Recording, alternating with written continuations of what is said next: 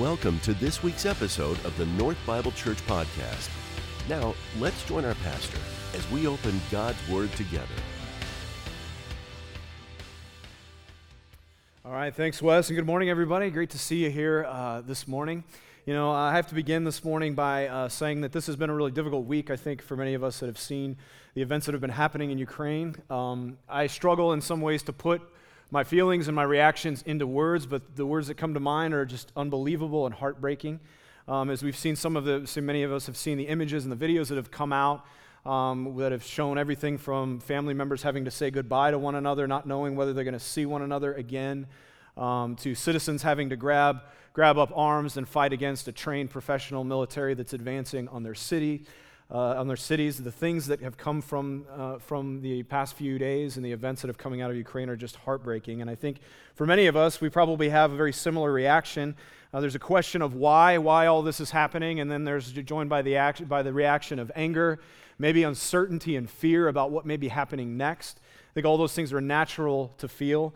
One of the things that came to mind this week for me, and I couldn't help thinking about how timely it is that we are actually in the study that we are in right now, because it helped me, because, of, because we are in the book of Revelation, it really helped me to process a couple of things that I think are true about what we are seeing and how it reflects the world and what God is doing and how God is actually working behind the scenes. And I think, you know, um, I'm not trying to be an alarmist in saying, oh, that the invasion of Ukraine is going to lead to the end of the world as we know it, but I think it does remind us of a couple of main themes that we see in the book of Revelation that actually give us hope and insight and understanding and wisdom into, what, uh, in, into how we're supposed to respond and how we're supposed to see God working in all of this. I think one is it reminds us of just how fragile and broken this world really is. That one person can decide to unleash tens of thousands of soldiers on, an, on a nation, threatening to kill tens and thousands of citizens all at once, where people are in danger of losing their lives, and of course, in imminent danger of losing their lives, and of course, forces the rest of the world to ask what's next. And you hear many people talking about is World War III next? What exactly is going to happen? How are things going to develop over the days and weeks and months to come? Uh, two is just how unjust and how evil this world can be. You know, we have 7 billion people, over 7 billion people in this world, the majority of them who would, would not invade Ukraine if they were in charge of Russia. In fact, a lot of those who are in Russia right now uh, seem to not want this aggression. So, how is it often that the guys who are the most power hungry and greedy and violent end up with the most power in the world? I think about the cries from the psalmist in the scriptures which say, Oh Lord, how long will the evil prosper? How long will the evil continue to have their way in the world and what they do? How is it that the violent and the greedy end up leading nations and having so much influence and impact in the world? Why is it that the worst guys often seem to succeed the most? And I don't know all the answers to those questions, but I think another thing that followed as I thought more about this is that some of the words of Jesus came to mind, specifically from Matthew chapter 24, which I think helps bring some answers to some of these questions and some understanding to the hope that we have. In Matthew chapter 24, in verse 3, it says this as Jesus sat on the Mount of Olives, the disciples came to him privately, saying, Tell us, when will all these things be, and what will be the sign of your coming and of the close of the age? And as Jesus said to them, See that no one leads you astray. For many will come in my name, saying, I am the Christ, and they will lead many astray. And you will hear of wars and rumors of wars. See to it that you are not alarmed, for this must take place, but the end is not yet. For nation will rise against nation, and kingdom against kingdom and there will be famines and earthquakes in various places. All these are but the beginning of birth pains. Then they will deliver you up to tribulation and put you to death, and you will be hated by all nations for my name's sake. And then many will fall away and betray one another and hate one another. And many false prophets will arise and lead many astray. And because lawlessness will be increased, the love of many will grow cold. But the one who endures to the end will be saved. And this, and this gospel of the kingdom will be proclaimed throughout the whole world as a testimony to all nations, and then the end will come. There's a lot Jesus says in there, but I want us to focus on a few things. First of all, it's obvious that the disciples had come to Jesus and they were asking him, When exactly is all of this that you're saying is going to take place? When is your kingdom going to come in full effect in this world? I think there are many people asking that question even today, especially brothers and sisters of ours in Ukraine right now. Lord, when and how long must we endure all that's going on? And there's a couple of things to focus on in this. The, the word end is the word that is the Greek word telos. And that word means goal or purpose or arrival. When we read end, we tend to think this is the, the end of it all. It's all going to be blown up. Wars and famines are going to have their way, and in the end, it's all just going to be destroyed. But what Jesus is saying ultimately is that God is bringing this to a telos, a purpose, an end, a goal, an arrival place. And so, in the midst of wars and famines and all these things that may look like God is not in control and that God is not paying attention and that God doesn't care, what Jesus is saying is that in the midst of this, hold on because the end is coming. God is bringing it all to his end goal, and he is bringing it all to a place ultimately that he needs to bring it to so that we can be freed of this evil world and this broken world can be made whole again. And I think as we look at this, instead of when we see all that's playing out in human history, especially like what we've seen over this past week, we realize that these things do not surprise God. Jesus, Jesus predicted it 2,000 years ago. He saw it coming, he knew it was coming, and he knows that it will continue to come in its various forms throughout human history. Shows in the end that God is in control and he is bringing it all to an end. The wars, the famines, the dictators, the evil in this world will not have the final say, but our King Jesus, who is the Prince of Peace and the Savior of the world, will have the final say in terms of how this all goes down. And when you take what Jesus says here in Matthew 24 and then you overlay it with what we're seeing in Revelation, I think what we see is Jesus is saying the much, much the same thing that Revelation is saying to us here is that Revelation, as we've talked about through this series, is like God pulling back the curtain of human history and helping us to see from her, his perspective what he is doing in the world. Because when we look at the world, it may look like one thing wars, famine, disease, and all the rest. But when we see it from God's perspective, what this looks like is that God is bringing it according to his good and perfect plan. And although we may not understand it, we're called to trust in it and to see that in the end, that God's words are evidence to the fact that judgment is coming on the broken and evil things of this world. And that when that judgment comes, it ushers in the victory of Jesus for this world and for us for eternity. We have uh, seen this kind of reality play out where, you know, this world can be so fragile from one day to the next, right? Think about this one, one day, the world can be all sunshine and rainbows, and then the next day, it can be hell on earth. And that's literally happened for many people in Ukraine right now. Think about how one day, maybe this past week, Ukrainian citizens were making breakfast for their children in their kitchens and getting ready to go off to their office jobs and send their kids off to school. And the very next day, they're having to load their families onto trains, not knowing if they're ever going to see them again.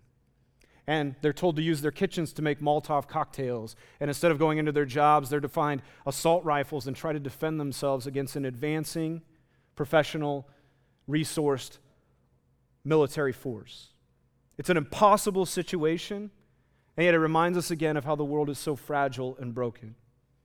And this morning, as we continue our series in Revelation 17, we get to see more of the effects of the good news of the victory of Jesus. There is hope in this passage we read through it, it may not, again, like many of the passages that we've read through Revelation, you, hear me, you keep hearing me say over and over again, this is a book full of hope, and then we read through it, and it's like, how is that hope? Well, this is going to happen again. I'm warning you ahead of time in Revelation 17. But one of the things that we see here is that Revelation 17, through the rest of the book, Revelation 22, five chapters, is a close is a, is a close up, is a drill down basically on the final judgment aspect of God. That final judgment of God promising that He will remove all sin and evil from the earth and make way for the victory of Jesus to come.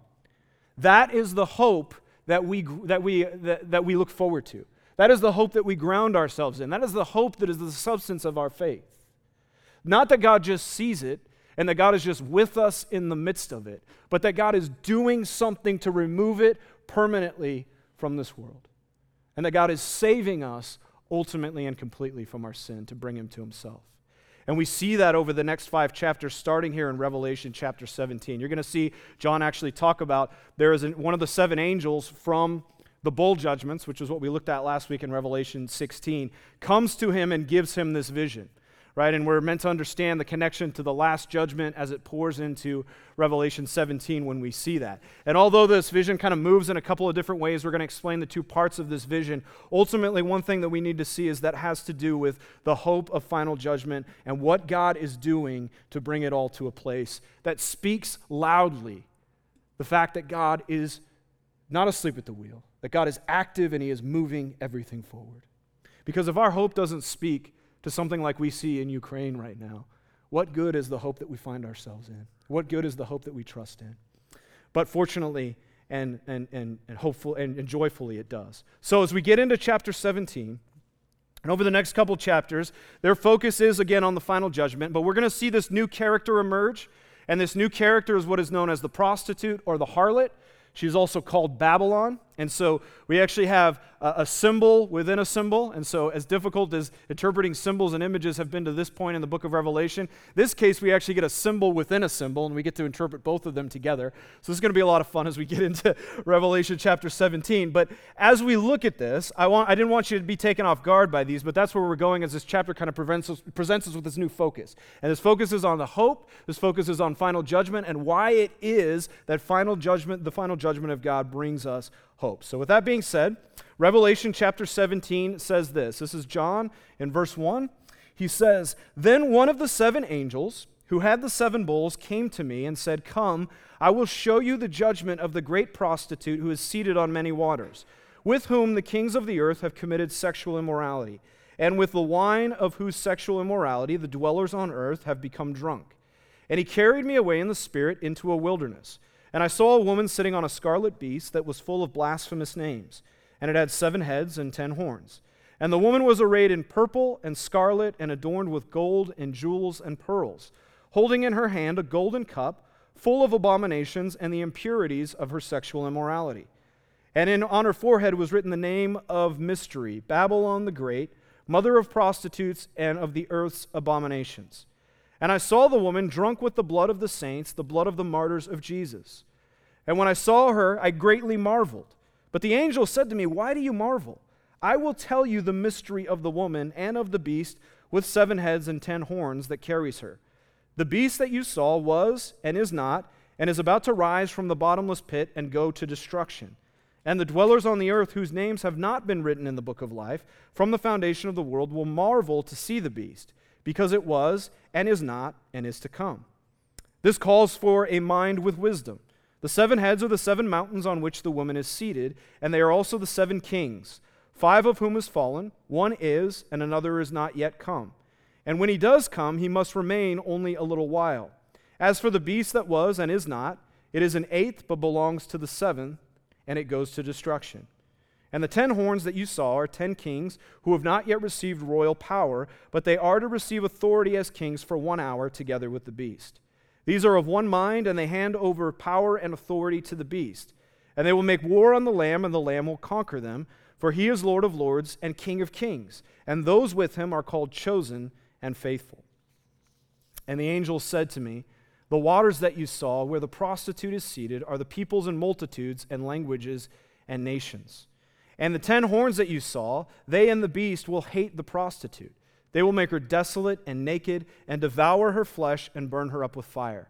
For God has put it in their hearts to carry out this purpose by being of one mind and handing over their royal power to the beast until the words of God are fulfilled. And the, man, and the woman that you saw is the great city that has dominion over the kings of the earth. Okay, so a lot there. to unpack, obviously. But I want to start by this. I'll tell you this that the key to understanding this is, is rooting it in its historical context. We're going to talk about that a little bit in terms of how the first century church would have understood that. Uh, all of this together, the message of what we see in Revelation 17. But before we do that, I want to talk about the imagery that we see. And it starts from the very beginning. And what we see, again, is the beast show up, this time with the, a prostitute who is riding on, who was on top of him, right? And on, on, they're over kind of these, these, these waters that are coming. And what this pictures for us, we've talked about before how the beast uses his influence in the world through the political, economic, social, and even religious systems to assert his power and influence and deception in the world. Right? And with the woman there, this woman highlights really the economic influence of the beast. The many waters that she sits on represent the peoples and nations of the earth. It also represents kind of the sea trade and commerce of the ancient world. And so, what we see here is a representation of the fact that the woman and her influence is representative of commercial trade and economic, uh, economic kind of greediness and economic uh, well being, right? And so the reference to sexual immorality is not literally the act of sexual immorality here. When it says that the kings with her commit sexual immorality, what it's essentially saying is that the kings have joined with her in the business of what she does, which is the economic impact that she has in the world. So there's also a political system, kind of political influence in here as well as the kings and kingdoms join with her in that.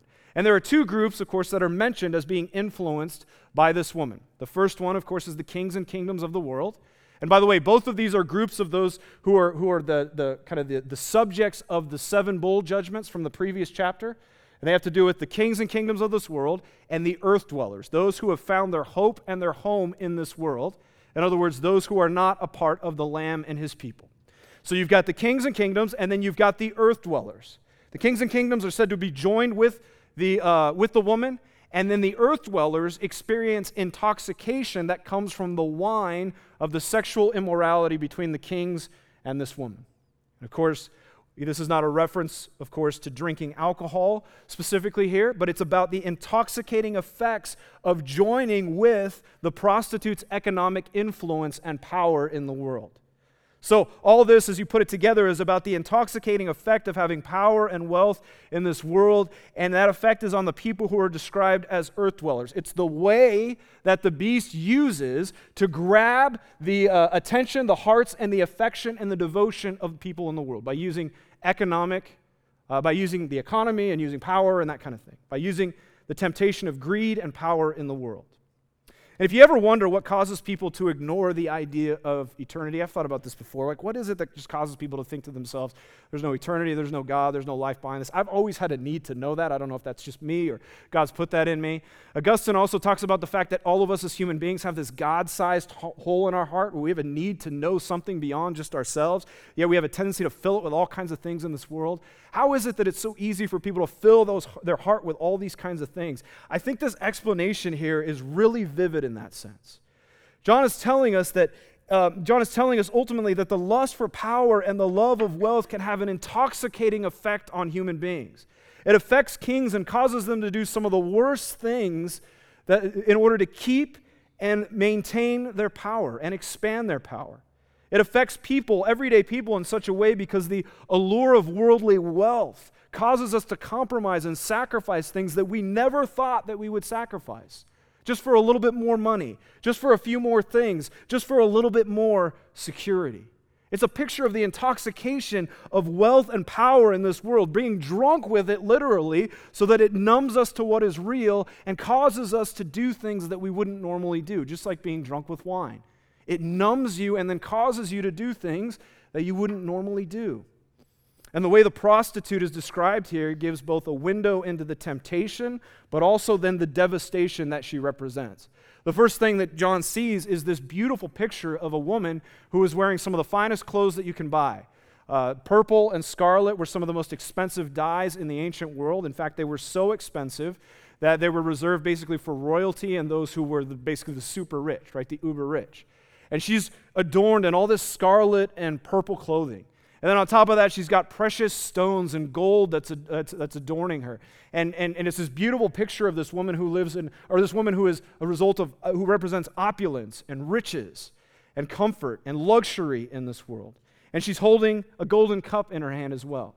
But at the same time, there is then, as John looks a little bit closer, this juxtaposition with this woman who, has, who is adorned in all these beautiful things, and then is someone who is anything but beautiful. She's downright murderous and dangerous because her golden cup contains abominations. She has Babylon written on her forehead, and she's drunk with the blood of Jesus' followers. A pretty scary, dangerous image.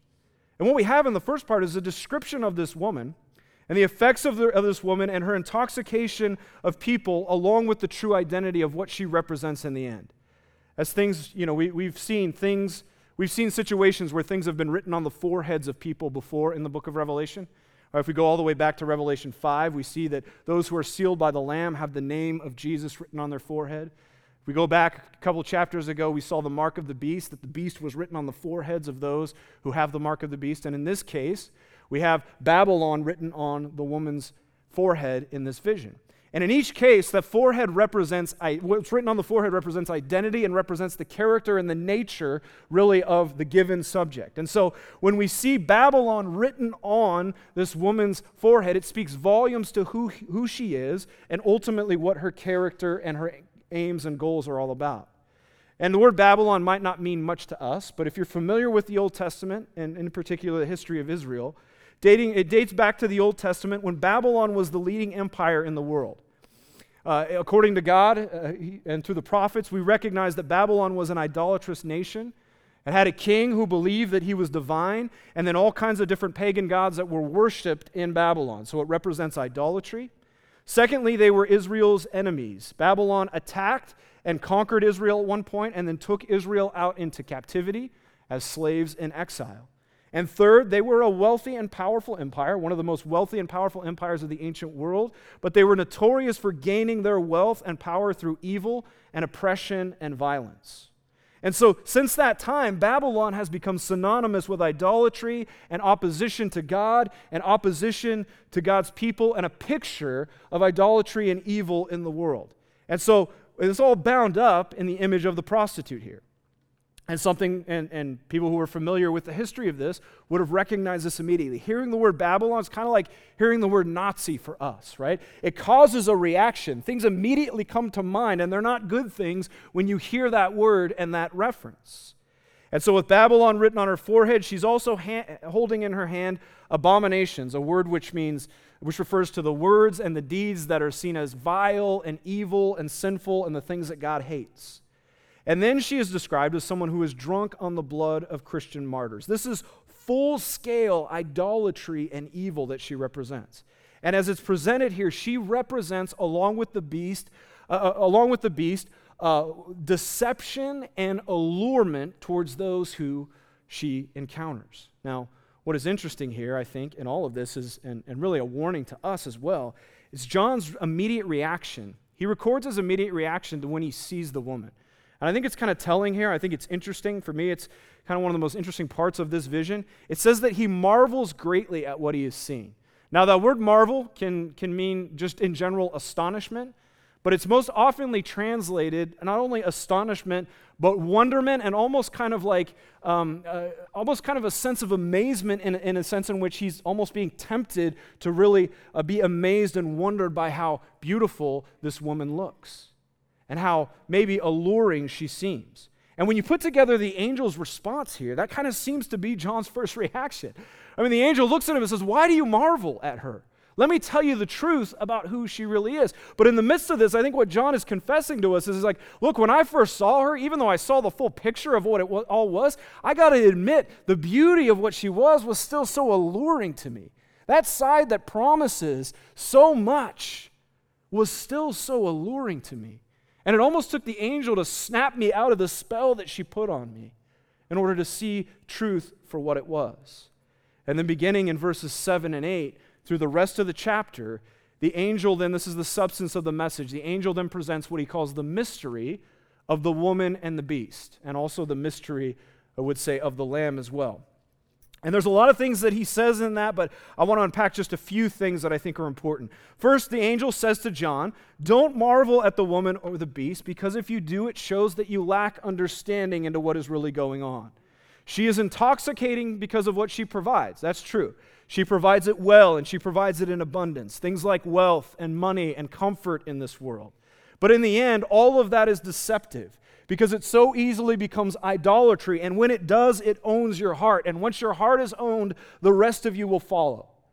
And once the rest of you follows and you are bound to her, you are joined to her destiny as well.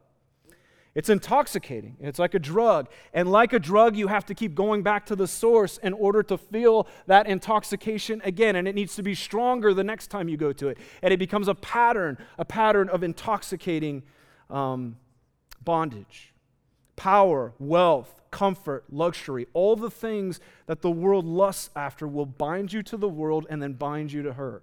The world marvels over these things. But the one who receives God's word will see the danger and the allure that is behind all of this in the end. That it's a trap and a deception that only produces death and destruction.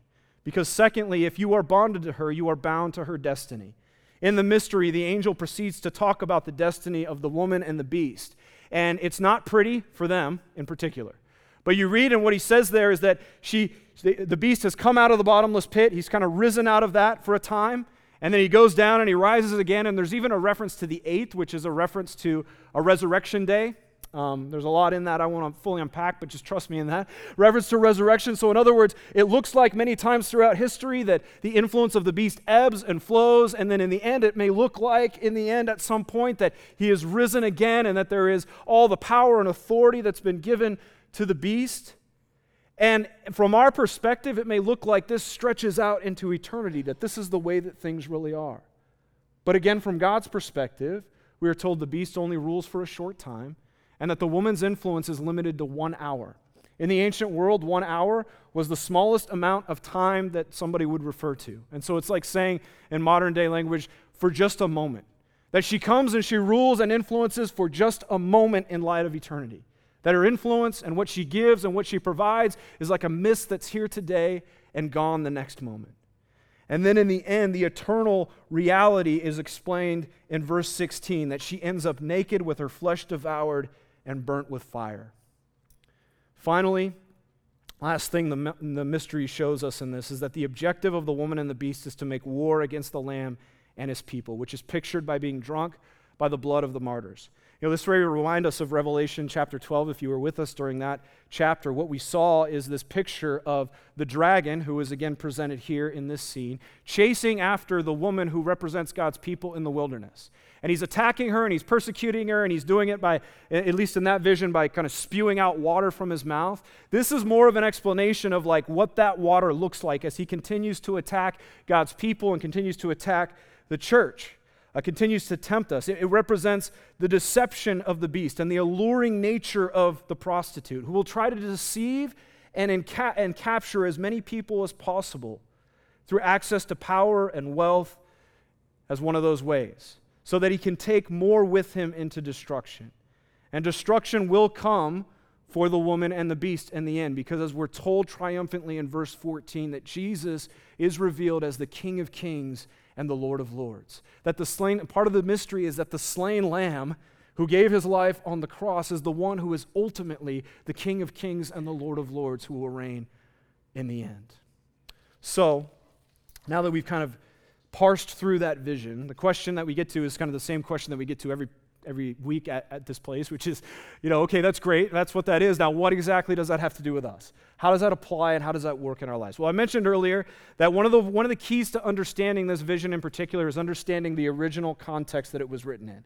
So, this letter was, as we've said, this book was prepared and written for the first century church.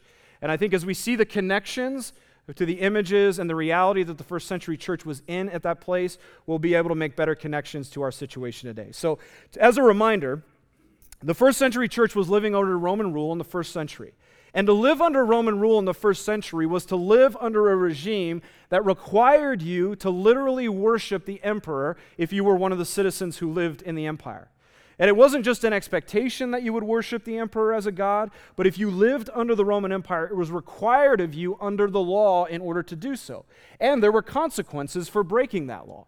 And there were also ways in which the Romans, including the, the government officials, could tell whether or not you were actually worshiping because they would hold these regular religious feasts and gatherings. And that's where people would gather, kind of like a worship service, to worship the emperor and to worship the other pagan gods of Rome. And so many of the Christians basically had a line drawn in the sand for them. Do we attend those religious feasts or not? Knowing that if we do, we're participating in the worship, or at least the process of the worship of the Roman emperor. So many Christians during that time, the faithful ones came to the conclusion that that's a violation of my faith, and so I will not worship the emperor in that way. Now, Christians living under these rules recognize that these events, and, the, and if they didn't attend these events, there were consequences that would be brought on their heads. Typically, these consequences were financial at first. That's why there's a lot of emphasis on the kind of economic allure that the woman provides in this vision. But they were financial at first. In other words, they would be fined for a first offense. And if they persisted, they would continue to be fined and maybe get to the place where they would lose their jobs. And if they owned a business, they would lose their business. They might even, if they still refused to worship after all of that, be imprisoned, as John himself was imprisoned. or even killed as a result. So when these visions present to us the difference between worshiping the beast and worshiping the lamb, really throughout the book of Revelation, these are, uh, these are realities that the everyday church was dealing with in the first century. They're everyday realities for them. So a couple chapters back, when we saw the mark of the beast, and it said that anyone who did not receive the mark of the beast and worship the beast was not able to buy or sell. That's literally referring to everyday reality for Christians in the first century. Because if they didn't worship the beast and they weren't marked out as people who worshiped the emperor, the emperor would not allow them to buy and sell because they couldn't have a job and they couldn't have a business to buy and sell with. And so they ended up, in those cases, losing their livelihood and possibly their freedom. And so, faced with that reality, Many of the Christians were just going along with the culture, knowing that if we can just continue, we'll, we'll, just attend those worship feasts and it won't really own our hearts and all those kinds of things. And they were compromising and justifying and all these kinds of things. And we can still keep our jobs, we can still continue to buy the things we need, and we can, in some cases, actually live in luxury. Well, visions like this uh, confront that with the reality that if you end up joining yourself to those things, they will end up owning your hearts. And what they're telling the early church is do not compromise, stay faithful. It will cost you something, as it always does to follow Jesus in the world that we live in. But in the end, it will cost you a lot more if you find yourself joined to the beast and the prostitute. And since our situation as American Christians in the 21st century is not like Christians exactly in the Roman Empire in the first century, what does this look like for us? Well, it's not as clear as necessarily not going or going to a worship feast, choosing to, to, to go to those things. We're not compelled by law to go worship uh, our government leaders. But for us, it's more about what is going on, in our hearts as a spiritual reality in terms of what we are worshiping. And I think there's another connection that kind of draws us into recognizing what this looks like in a, little bit more of a direct way in terms of what we experience. And, it's and it comes from the book of Daniel. We've said earlier that the book of Revelation and the book of Daniel have a lot of connections to them. In fact, in a lot of ways, we're to see the book of Revelation from the context of the book of Daniel. And in Revelation chapter 17, actually, there are more references to the book of Daniel than any other chapter in the entire book. Several references from Daniel 7 and a few references from Daniel chapter 4 as well. And so I think, among other things, what God is is causing us to see, or what, what is being brought to mind, is the example of Daniel. How did Daniel respond in a very similar situation to what we find ourselves in? So I think there's a lot that we can learn from Daniel's example as we live in a world that is often dominated by the beast and his dragon, or the dragon and his beast, I should say. First of all, recognize that you are in exile. I know that we like to say, and what that means is that we understand that this world is not our home. We do not live here. We're passing through as exiles on the way to our home. And I know we like to say as Christians a lot, this world is not my home, and we say those things, and then um, many times we get tempted into actually believing that this is our home by the way that we live. I mean, we, in other words, if we trace the way that we live, the way that we spend our time, the way that we spend our money, it probably says a lot more about the fact that we consider this world our home rather than the world that's to come. I'm just being honest. I think that has a lot to say about where our hearts may be. And that tells the real story. When I think about this, for whatever reason, I don't know if this is going to be helpful or not, but for whatever reason, a college dorm room comes to mind. I've always found college dorm rooms kind of depressing, right? Because you walk in, you walk into a college dorm room, especially when you move in, and it's this old room that smells really musty. I mean, where and you have this little bed, and it's way too small for the space that you have, to be to be really a living space at all. And, um, and, it's, and it's really sterile and kind of all that stuff, right? And you walk in, you realize there's a bed that 100 other people have slept on before you, and now that's going to be your bed for the next couple of years or a year or so, and it's just kind of a temporary place, right? But we try to do everything we can to make it feel like home because it's so sterile and weird and foreign.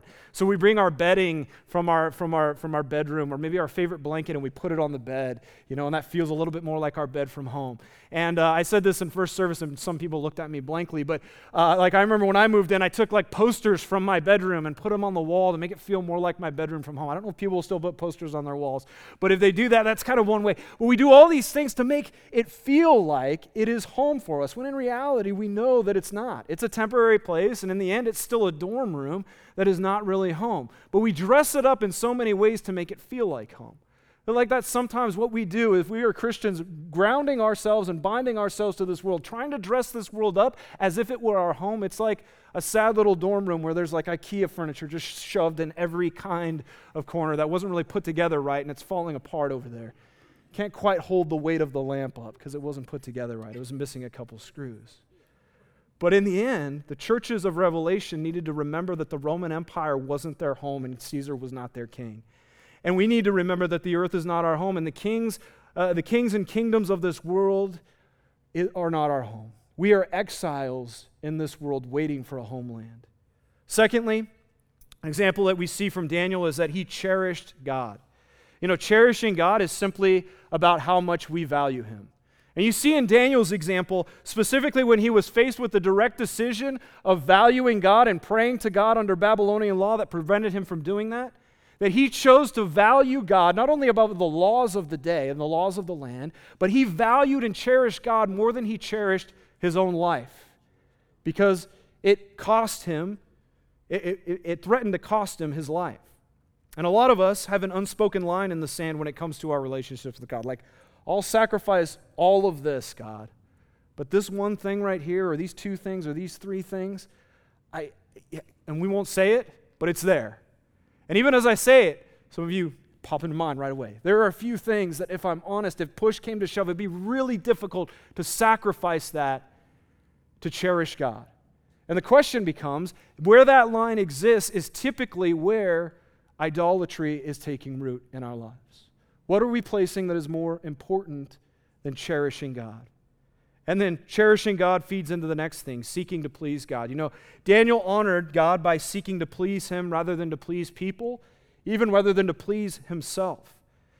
Um, we all remember Daniel in the lion's den, right? That was a result of wanting to please God more than he wanted to please himself or to please others.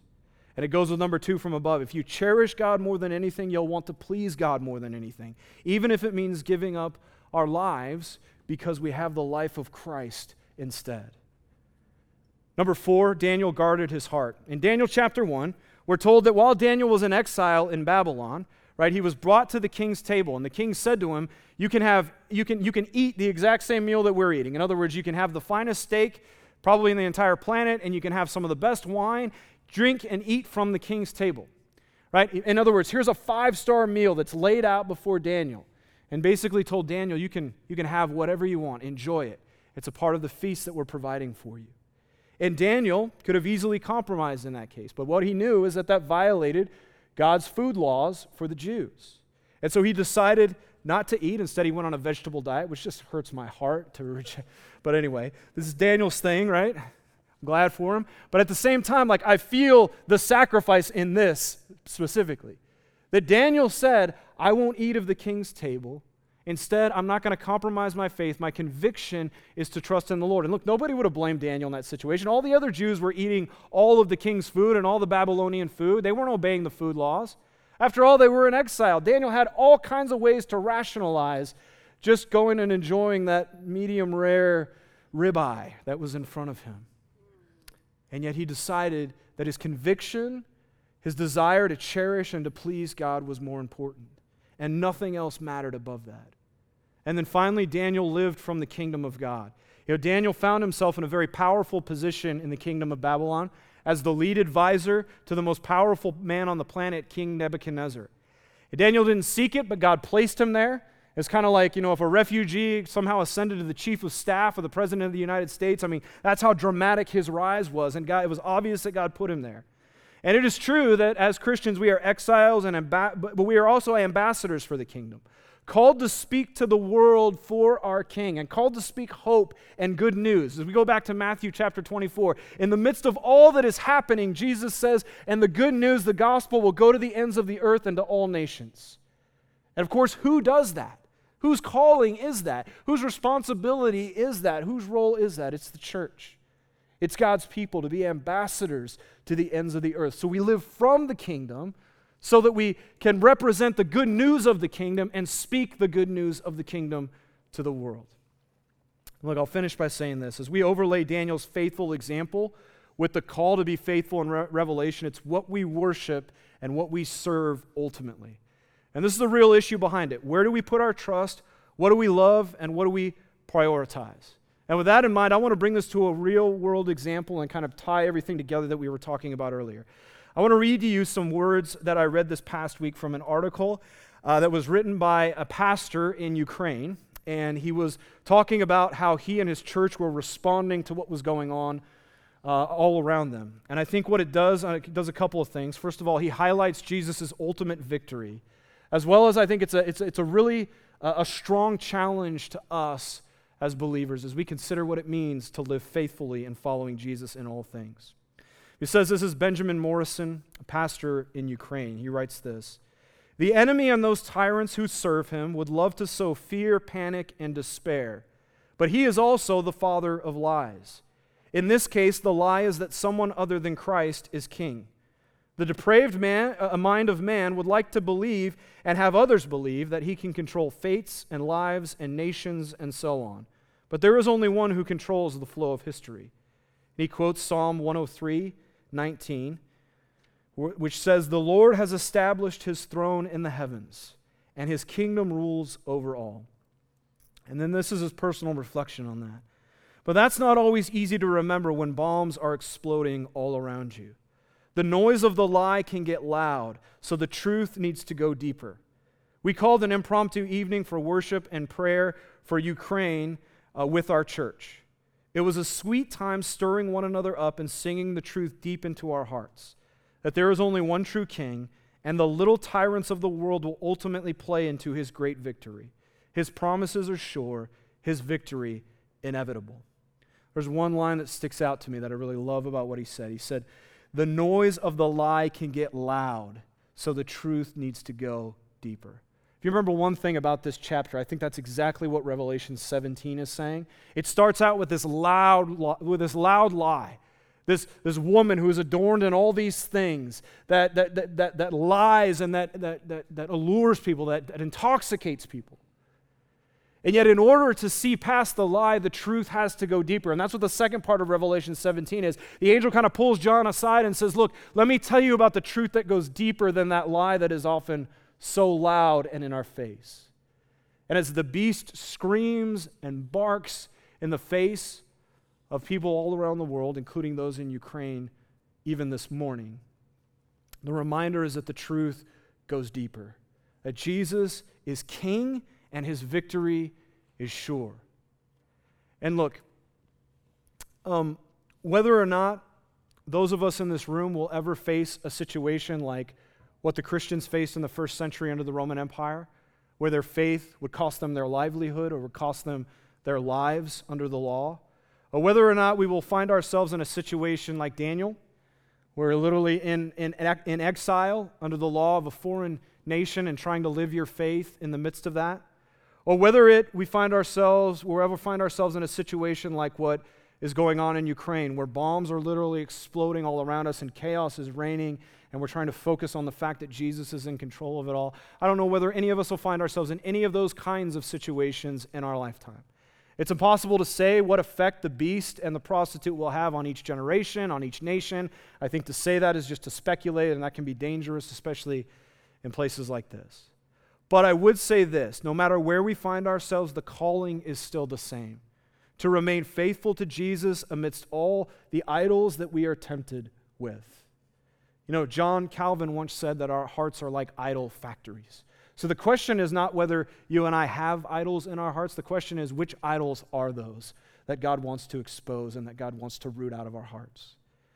And I will say this although we would never wish for persecution or threats of dictators, and we should be thankful that we don't face that kind of persecution like so many Christians have throughout history, like so many Christians do currently throughout the world. There is a danger in never having our faith tested in this way, and it's this it's the danger of complacency, it's the danger of convenience, it's the danger of being comfortable, it's the danger of a slumbering and nominative faith that can easily pass for the real thing when it isn't really tested. You know, over this past year, we faced, as the American church, as close as we can get to some kind of, you know, challenge to our faith, test to our faith. What we found is that the American church has lost about 30 to 40 percent of, of, in its attendance over the past two years. simply because in most cases it's become less convenient to make it to church. Millions of American Christians have decided that their engagement with church can just lift right out of their lives and nothing else changes. They just go on with the way that they were living and the way that they continue to live. And look, there's something wrong with that. And I'm not saying that coming to church is a, that you need to come to church in order to be a Christian or that coming to church saves you. But what I will say is that true Christian faith is expressed in living and being an active part of the local church body. It's part of the fruit of faithfulness that's bound up in all of this. And I think it would be foolish or blind to say that a decline in church engagement is not indicative in some way of our failing faith as the American church. I mean, when you think about it this way, when you have a church in Ukraine who is doing everything they can to find a place to meet together, and they're worshiping with, with, the, with the sounds of bombs drowning out their worship, as they're trying to sing and as they're trying to pray and as they're trying to teach one another the scriptures and read the scriptures out loud. And they're doing everything that they can to meet in that place in the midst of the reality we face. And then we come to the other side of the world and, you know, we'll go to church if there's nothing else on the agenda. There's something wrong with that. It's a red flag. I don't know exactly what it is. I'm not the judge of your heart or your faithfulness. Um, that's way above my pay grade. But what, it, what my job is, is to tell you the truth as clearly and as honestly as I can. And I'll say this that the business of your heart is the business that you and God do together by His Spirit. And so, whatever that looks like for you this morning, I hope it challenges you and encourages you in the right way.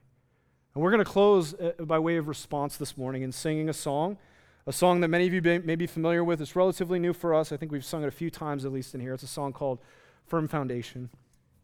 And what I love about this song is that it's a declaration. It's a declaration on two, on two parts. It's a declaration of the faithfulness and the victory of Jesus, in saying that he won't let us down, that his victory is sure. And it's a declaration of saying that I will trust in that no matter what is swirling around me, no matter what is, what is crumbling around me, no matter what is shaking around me, maybe even literally, the ground is being shaken beneath my feet, but I will not be shaken in the firm foundation and the faith that I have in Jesus.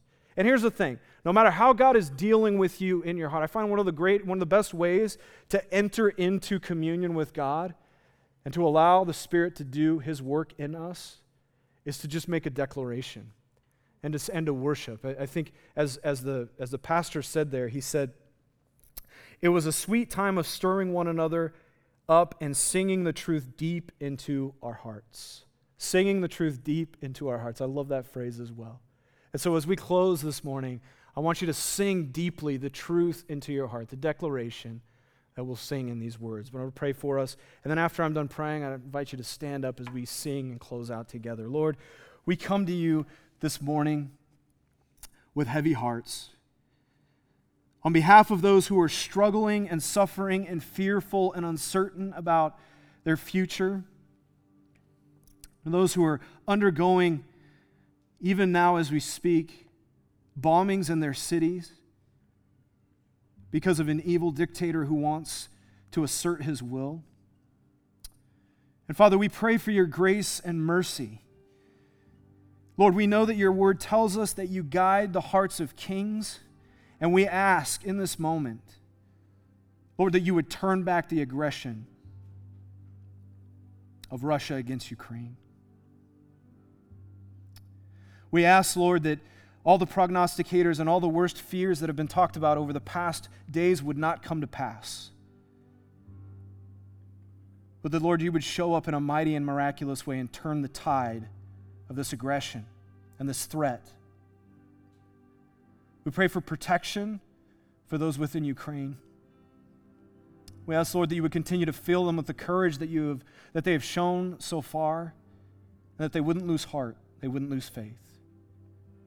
Pray specifically for those brothers and sisters who are remaining in the nation in the midst of harm's way because they are the church, and the church needs to be in a place where people are broken and looking for hope. And they have a deep conviction in their hearts that that's where they need to be and that's where they're called to be, even though they put their lives in danger. We ask that you would protect them, Lord, and that you would give them courage in their witness and boldness in their witness to speak of the hope that they have to the world. And Lord, we pray that you would glorify yourself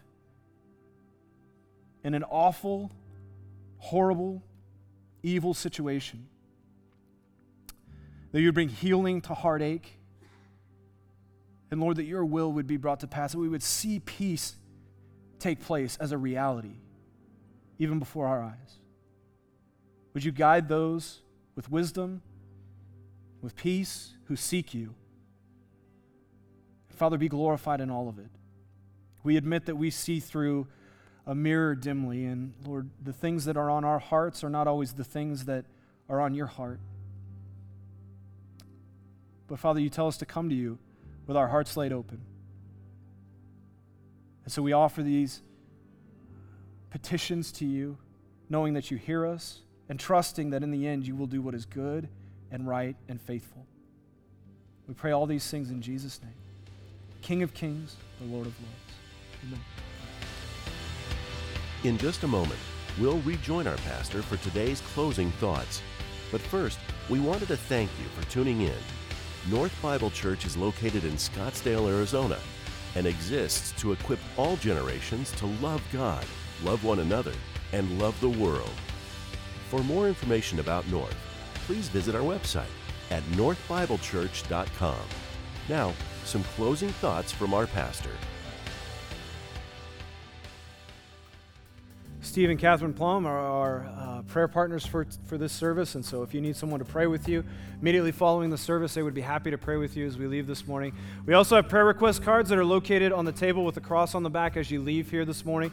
If you would like us to be praying for you in any way, uh, for yourself, your family, maybe a coworker, whatever it may be, uh, we look forward to praying for you. We, we consider that an opportunity to bear burdens with you in prayer.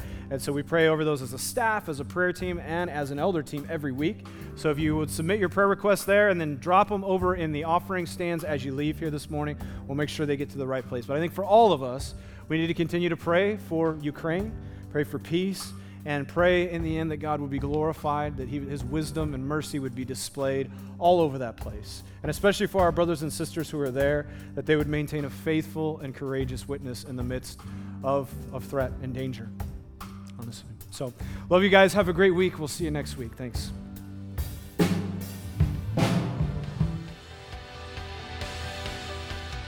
Thank you for joining us for this week's message. North Bible Church is located in Scottsdale, Arizona, and exists to equip all generations to love God, love one another, and love the world. For more information about North, please visit our website at northbiblechurch.com.